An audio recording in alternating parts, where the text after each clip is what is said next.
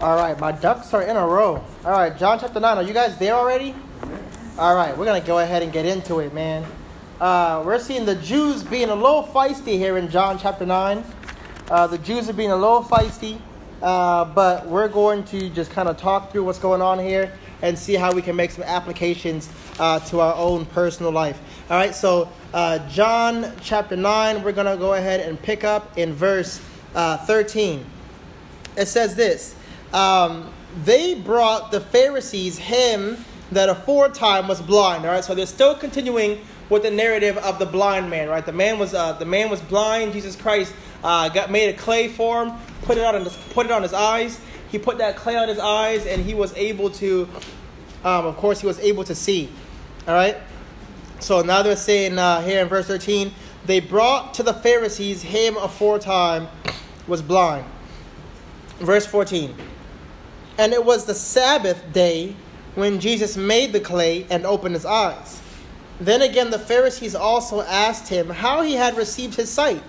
He said unto them, He put clay upon mine eyes, and I washed and do see. So they said, Hey, tell the Pharisees uh, what happened. Well, man, there's a guy, and he came and he, you know, he made a clay out of some dirt, and he put it on my eyes, and I washed it off when he told me to wash it off, and um, I was able to see. Verse 15. Then again, the Pharisees also asked him how he had received his sight. And he said unto them, He put clay on mine eyes, and I washed and do see. Therefore said some of the Pharisees, This man is not of God, because he keepeth not the Sabbath day. Others said, How can he, uh, how can a man that is a sinner do such miracles? And there was a division among them. So this man doesn't realize it, but he's in court. He's in court. He doesn't realize he's in court, but they're there. There's a crowd. The Pharisees are there. And they said, okay, tell us what happened. Tell us what happened. And he's like, man, someone came and he, he healed my eyes and I was able to see.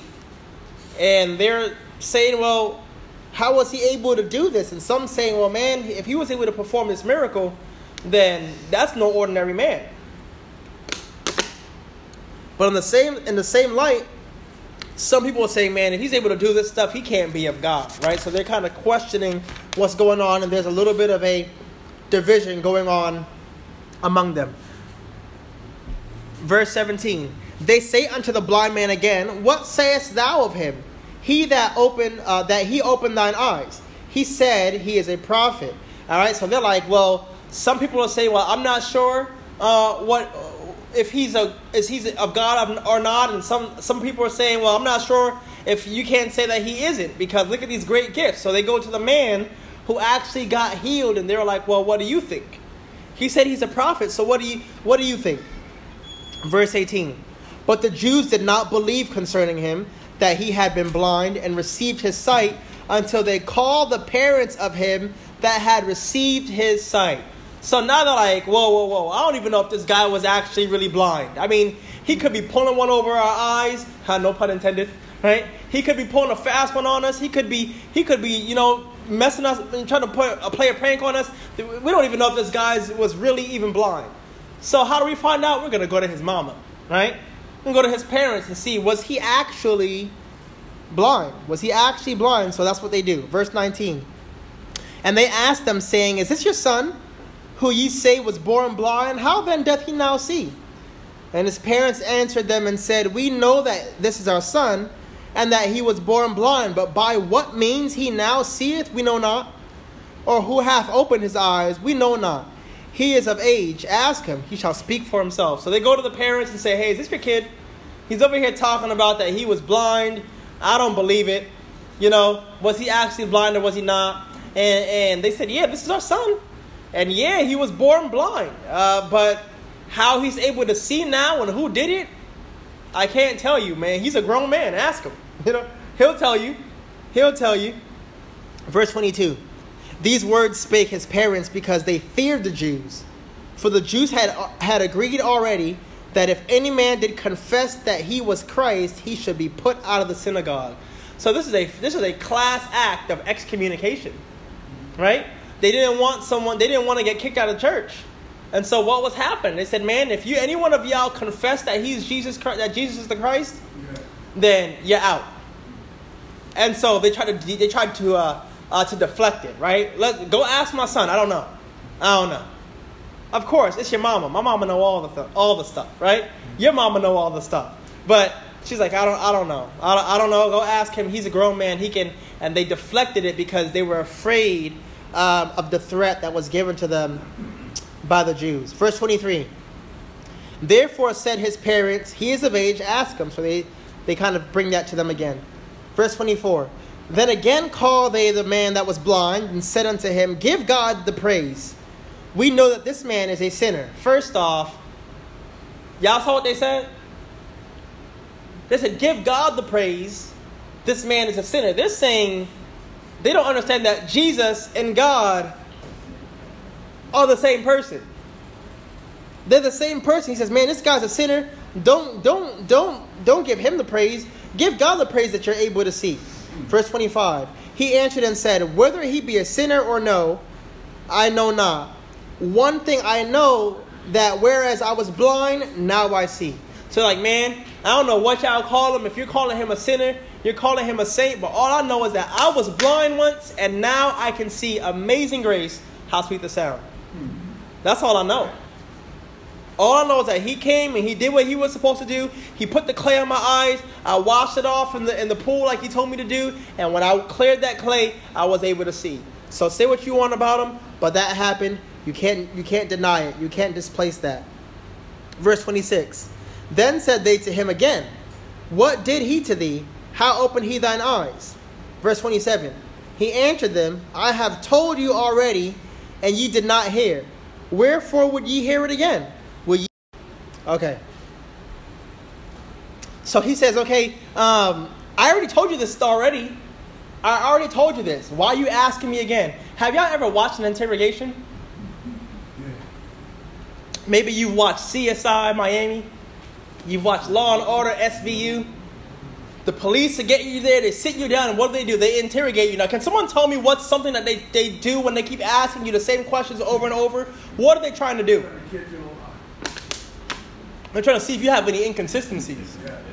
They're trying to see if your story's gonna stick. See, he's saying, why you keep asking me these questions? I already told you these already. They knew what they were doing. Said, let's go ahead and keep asking the same question over and over and over again, and we'll see if his story sticks. Because when people are lying, what do they do? They mess up, right? They skip stuff or they forgot they said stuff. Because what happens? You tell a lie, you need a lie to cover a lie, and that lie to cover that lie. You got to have a fantastic memory to be a liar, right? You got to have a fantastic memory to be a liar. And that's what they were hoping. They were hoping that man, he'd say something that could. They were, and remember, they weren't concerned about the man. They were concerned about Christ. They wanted, they wanted to catch him in a lie so that they can defame Christ. All right, and so far it's not quite working the way they want to. He said, "Wherefore would you hear it again? Will you also be his disciples?" And so they're kind of be like, "Man, you keep asking me this question. What you gonna do? Follow him? You want to get all the details so that you can become a disciple also?" Kind of a little funny there. 28. Then they reviled him and said, Thou art his disciple, but we are Moses' disciples. Who first off, something that's that happened that's a little bit different from times past. Who were they claiming to who were they claiming in the past chapters? Anyone remember who was the person that they kept saying? Abraham. Right?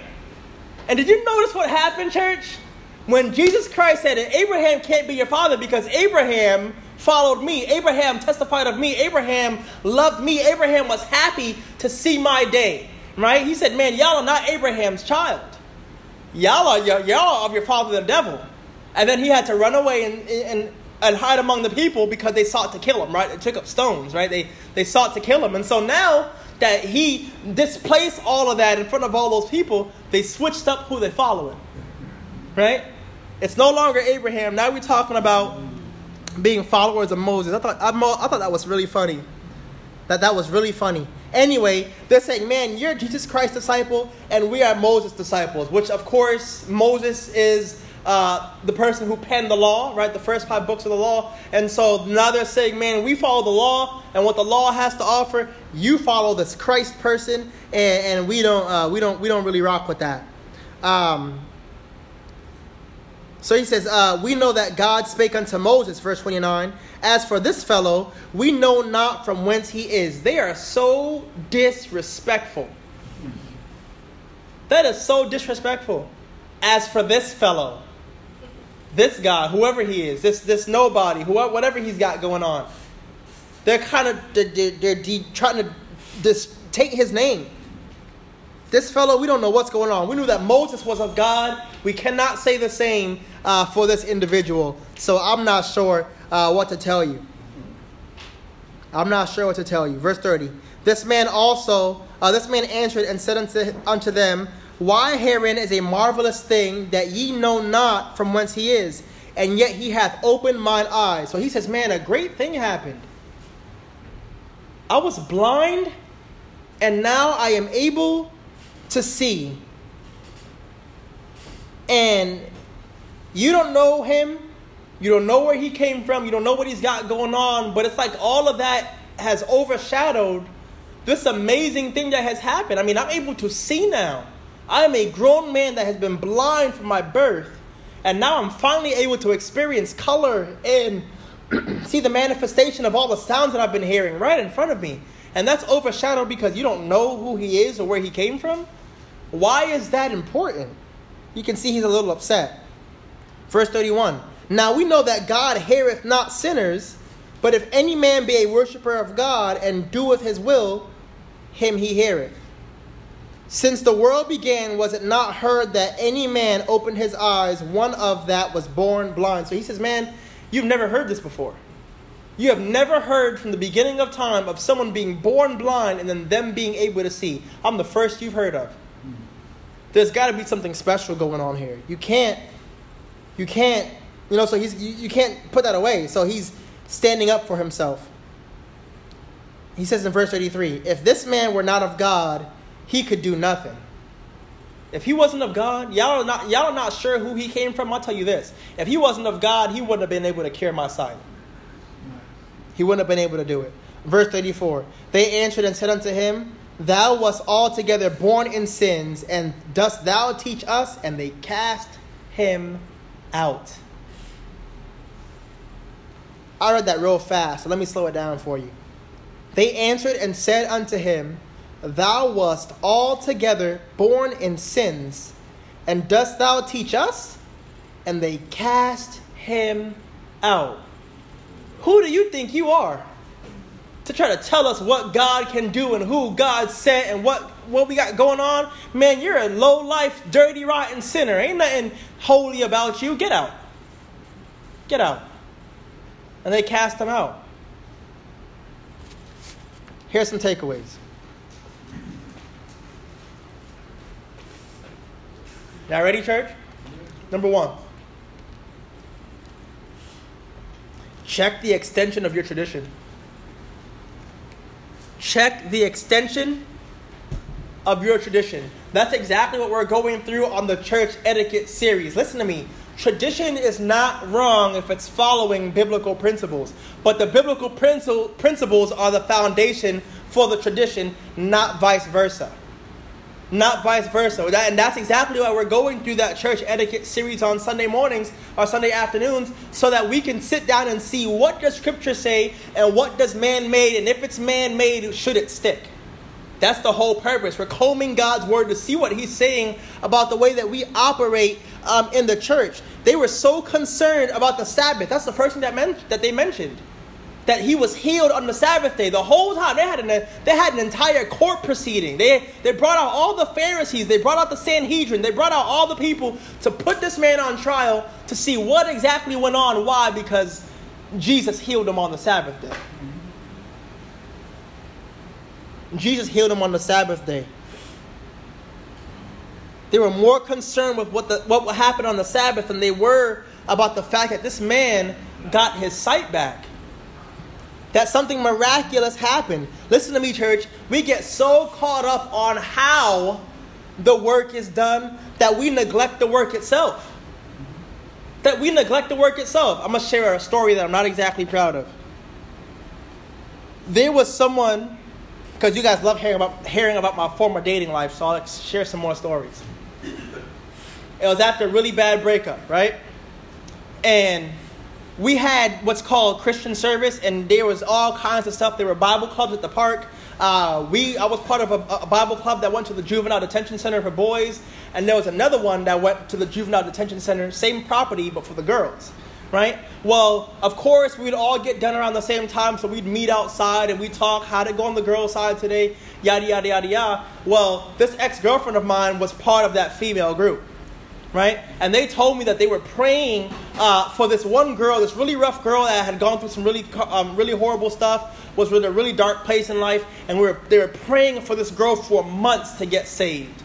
Well, that night, my roommate and I were in our rooms, and my roommate said, X, guess what happened? He said, Remember so and so that we've been praying for for so long? I said, Yeah. He said, Man, you wouldn't forget it, but this girl led her to the Lord, and she got saved today. I said, Oh, that's nice. And went on about my business, right? Brother Bill, you laughing. Brother Bill, you laughing at me. I was like, Oh, that's nice. Right? I went on about stuff, and when I got back in there, uh, my roommate was sitting on his bed. He said, X, let me talk to you for a second. Have a seat. And he ripped me apart.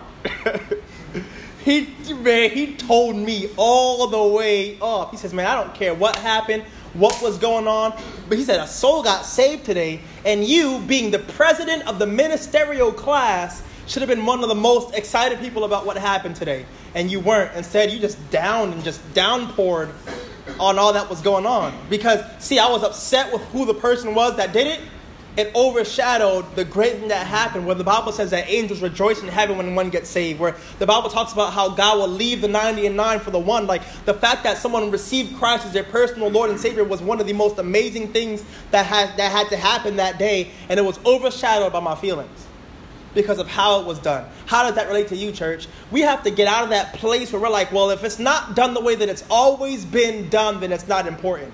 It's not worth it. It shouldn't have been done. You think I don't understand that coming here and be, being the eighth pastor of Orlando Baptist Temple and changing stuff and working on different things? You don't think I understand that that rattles people? I know it does. Which is why people leave, which is why people do different things. Like it happens. I understand.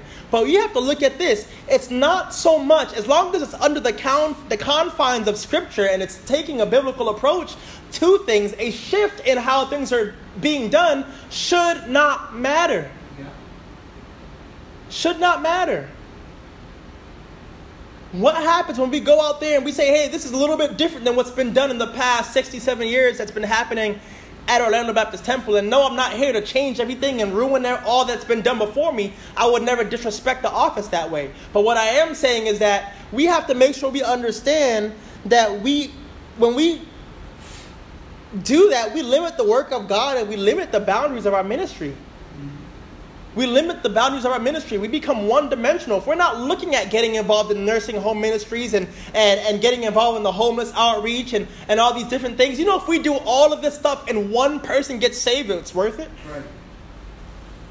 If for the next 10 years, 15 years, 20 years, we try all these different things and nothing happens and our church continues to, to bleed until there's no one left and, I, and me and my wife have to close the doors down, but one person got saved, it was worth it. We get so caught up in how things were. We love going back to the people of old and the preachers of old and the pastors of old, and sure, they did a great work. But what's happening now? What are we doing now? And if it's different, but it's still communicating the gospel message in a, in a biblical fashion, why does it matter? They were so focused on the fact. By the way, Jesus Christ said, they came to Jesus Christ, and we'll see this a little bit later, but they said, hey, how come the, the disciples don't have to follow the rules of the Sabbath? Your disciples should be the ones that follow it the most. Why aren't they? He says, Because I'm the Lord of the Sabbath. And when they're with me, they don't have to answer to y'all. I supersede the Sabbath. I am the Lord of the Sabbath. It was made in, in my honor. They can do as they please when they're with me. We get so focused on making sure church is done at 10 and, and our, our Sunday school is at 10 and that church is at 11 and that, you know, afternoon services at 3 and that soul winning happens on Saturday from 10 to 12. And we get so caught up in how regimented everything is that we stifle the Holy Spirit. We have to break free of those bonds and say, Spirit, work how you need to work. When's the last time as a church we said, Lord, just do what you need to do in this place? Yeah. How you want to do it. Let me tell you this, church. I need, I'm going to say this, and even on the podcast, I don't care who listens. We have to say, I have to, I have to say this. The ministry at Orlando Baptist Temple is different from every single other church in our network. You understand that, right? Do you understand that all the people from all the other areas, from all of our sister churches, view this city a lot different than they view theirs? I wouldn't even dare to say that a lot of those ministers can't come here to Pine Hills and minister. They wouldn't know how. Right. We are, we're uniquely different. As a matter of fact, every church is uniquely different. Listen to me, and I'm to say this right now. I understand that, that Pine Hills is a predominantly ethnic city, but it was some of my professors from my college, white men, who were saying the first thing they said to me was this every ministry is different. Every ministry's needs are different. We can't look to the left and look to the right. We can look to the Lord because your ministry will not match everyone else's ministries. I'm glad to have sister churches, and I'm glad to have friends, but Orlando Baptist Temple doesn't work how Starlight works. Right. Not the same group of people. Not the same things happen. We have to make sure that we say, okay, we want to stick by the stuff. We want to be biblical. We want to be scriptural, but can we just do what the Lord needs us to do and not worry about, listen to me, y'all, I don't worry about what anybody else has going on. Dr. Riggs used to say this to me he'd pull me in his office and sometimes and he'd say xavier and i'd say yes sir. He'd say man i'm sorry you don't get to, you don't get to ask um, get asked out to preach as much as you probably should. And i said dr riggs as long as god is happy that you're pleased as being my senior pastor me being your assistant and orlando baptist temple and its needs are taken care of i don't get i don't care if i get asked to preach anywhere else ever again why? Because I'm here for our ministry. I'm here for Pine Hills. I'm here to see what's, what's being done here. I don't give two flips about what's going on over there. More power to you. But if they're like, hey, we don't want him over here, then so be it. I don't care. Because Pine Hills needs Orlando Baptist Temple to be a lighthouse.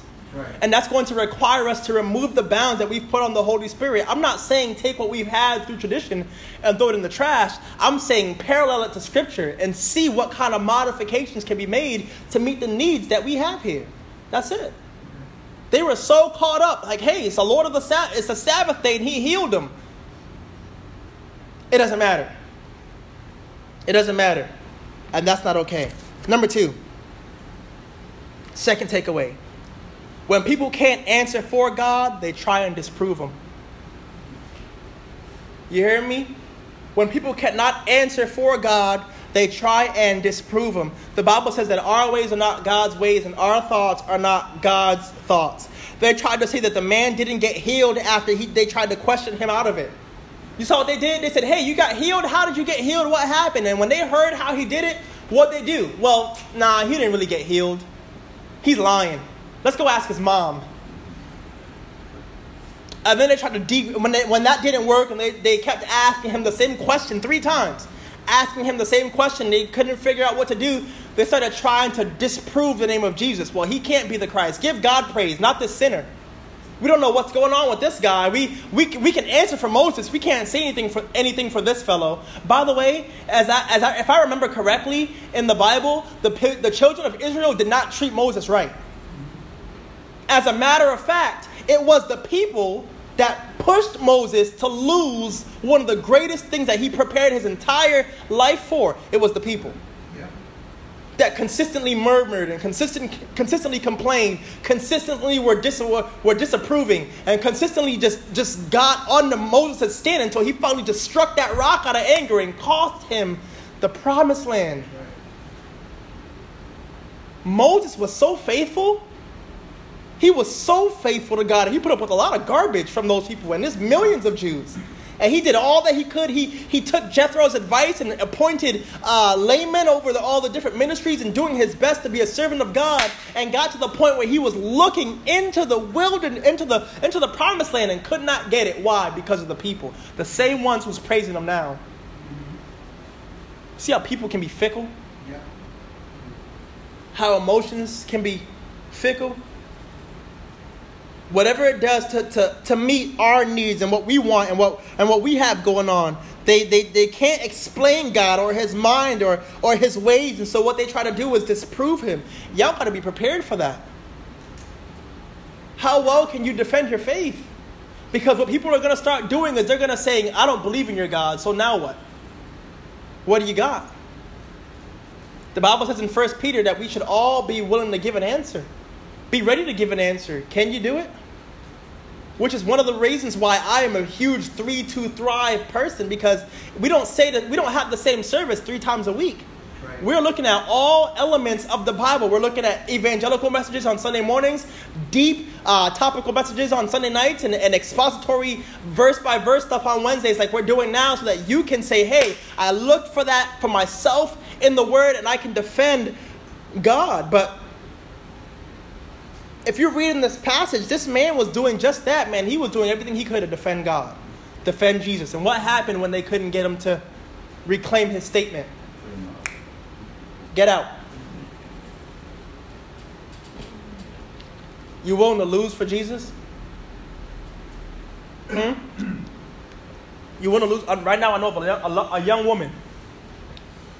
I met her. Uh, um, I get on PlayStation sometimes, not as much as I would like to because of school, but and oh, family and church and all that stuff. But once in a while, I get on, and there's some friends. Uh, one of my mentors is on there, brother Mike's on there, um, and a couple of friends that we met through them. And uh, and there's one girl on there, and this one girl, she um, she's Asian, right? And brother Mike has been able to present the gospel to her. We be online witnessing, y'all, all right?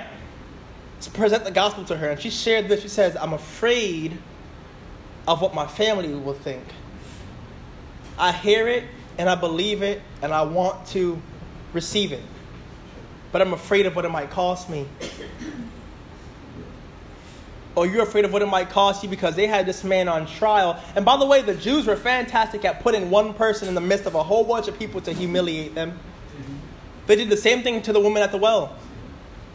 They, they, they tried to do that. They tried to do the same thing, or the woman of Samaria, excuse me caught in adultery. What happens when your life is put on trial?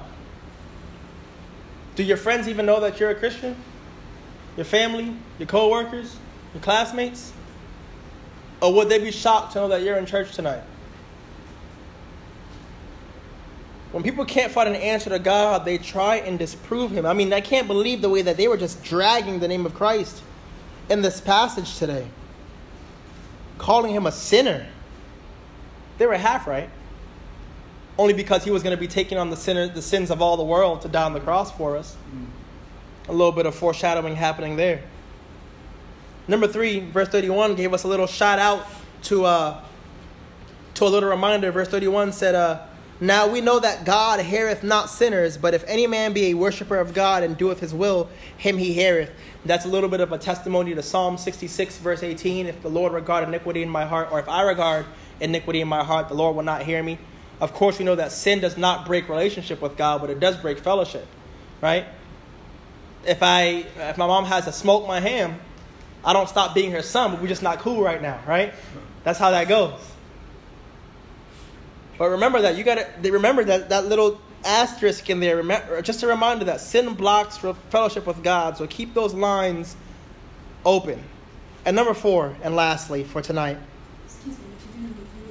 Sorry, I'm moving so fast. Here we go. Reminder uh, uh, sin blocks fellowship with God. Number three. So, number one was check the extension of your tradition. Number two, when people can't answer for God, they try and disprove Him.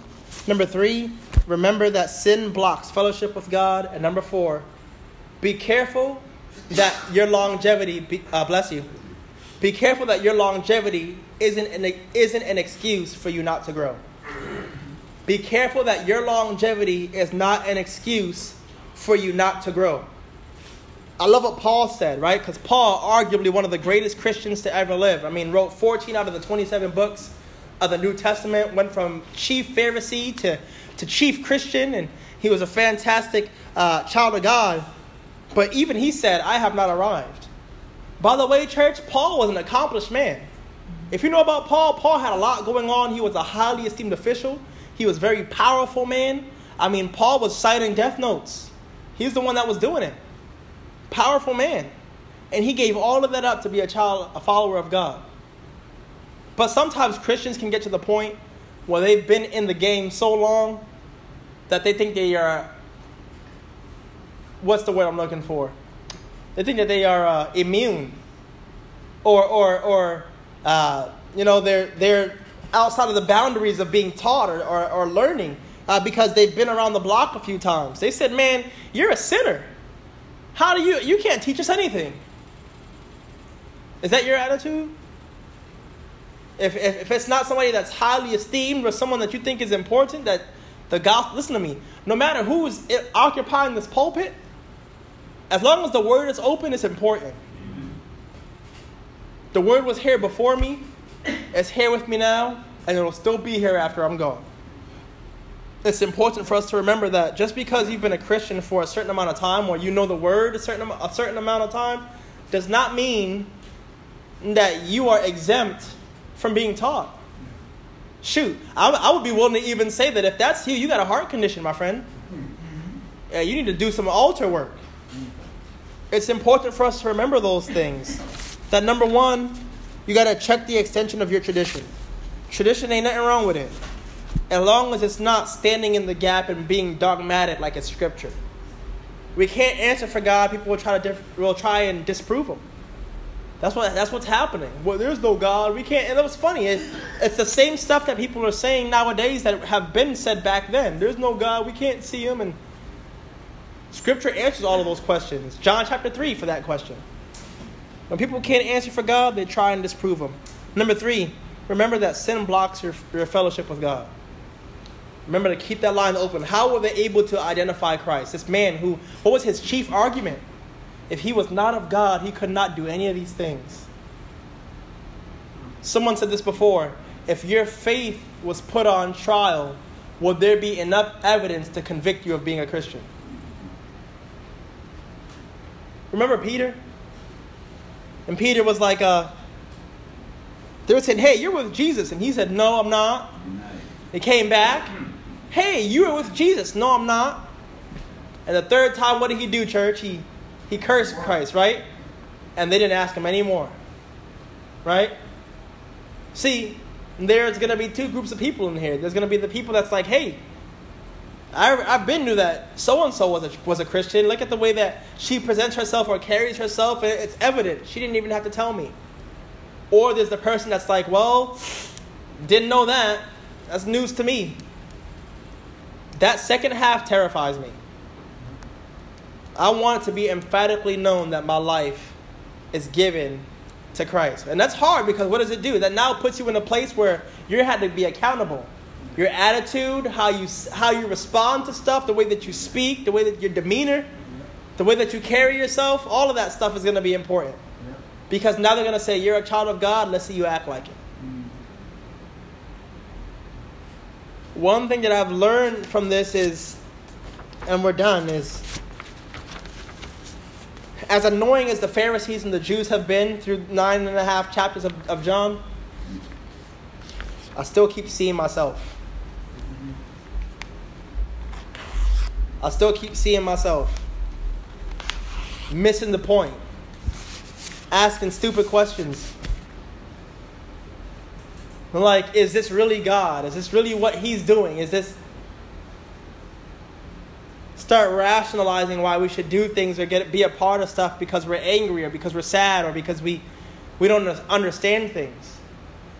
And just like this man was Christ gets put on trial for many, on, in many of our hearts all the time. When his track record is perfect. When are you going to stop putting Christ on trial and trust him? That's the big thing. Stop putting Christ on trial and trust him. Let's pray.